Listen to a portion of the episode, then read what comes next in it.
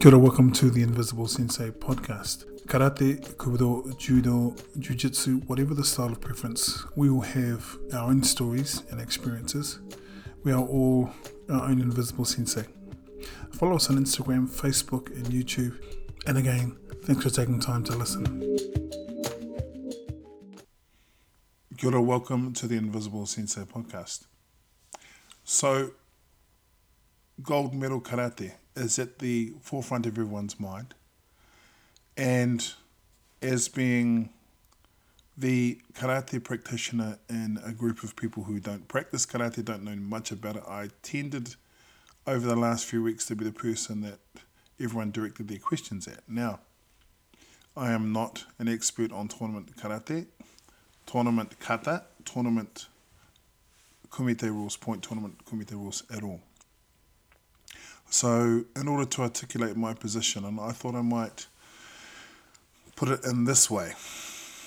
So, to give you a little bit of context about myself and my background, violence was a large part of my upbringing, a large part of my life. In fact, it's led me to work as an advocate for families who are living with and through violence, and as a counsellor to those who are infected with the belief that it's a way of life worth preserving.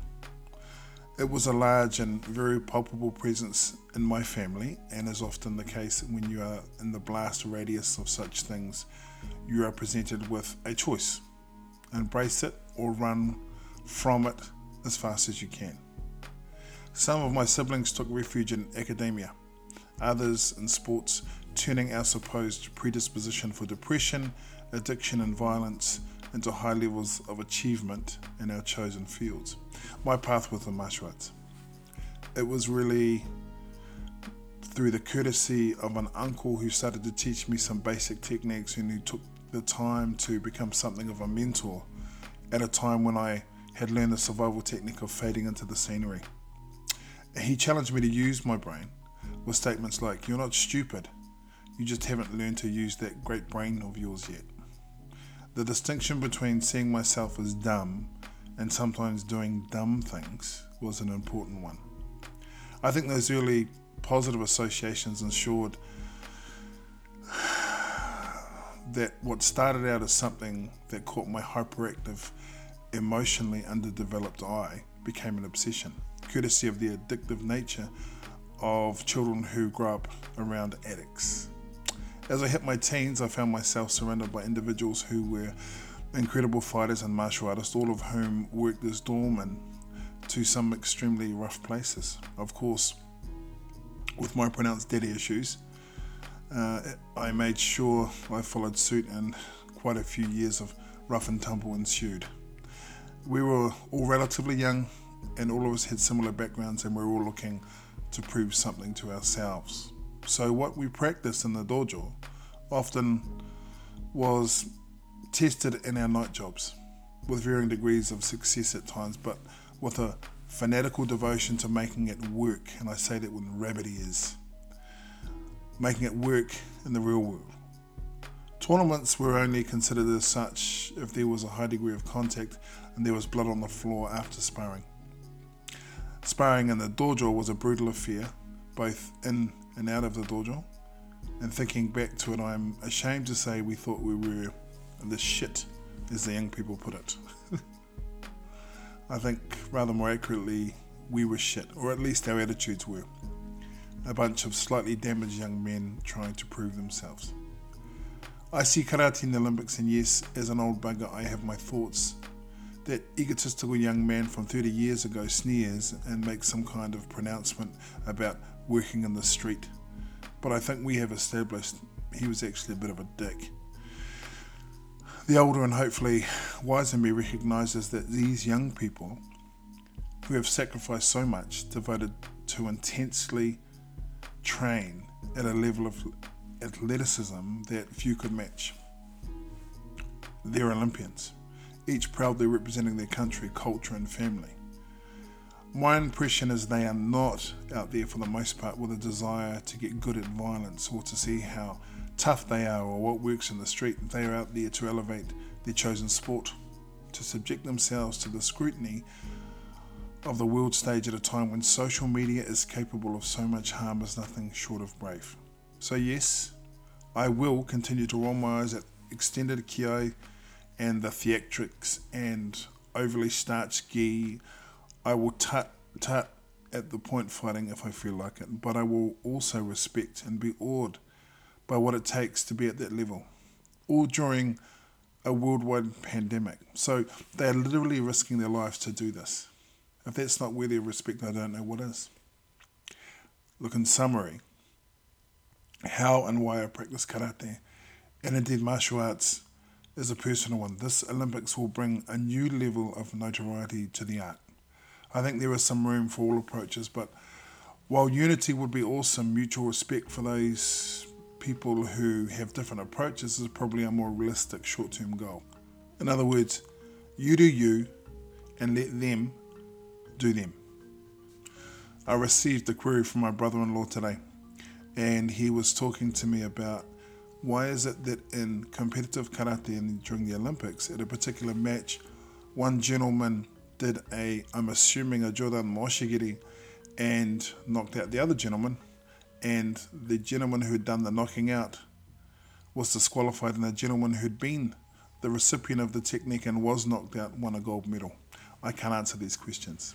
I can't answer these questions. I think that if you really want to know what it's all about, check it out for yourself. Karate is a varied and nuanced martial art. There are many people who do it for a variety of different reasons, as I've talked about this morning. I started it because I was an insecure kid. I started it because I wanted a sense of power over my life that I didn't feel I had. So, the idea of physical strength, of physical prowess, was hugely appealing to me because I was living in a world in which I didn't feel that I had any power. Later on, it became something different and it has become something very different in my life. But I think there are room, there is room for a variety of approaches. Maybe it's not what you do, maybe it's not what I do, but hey, it's a big enough world that we can live and let live. Now, that's not to say that when you see people who are doing things in an immoral or questionable fashion that you don't stand up and raise your voice and make that known.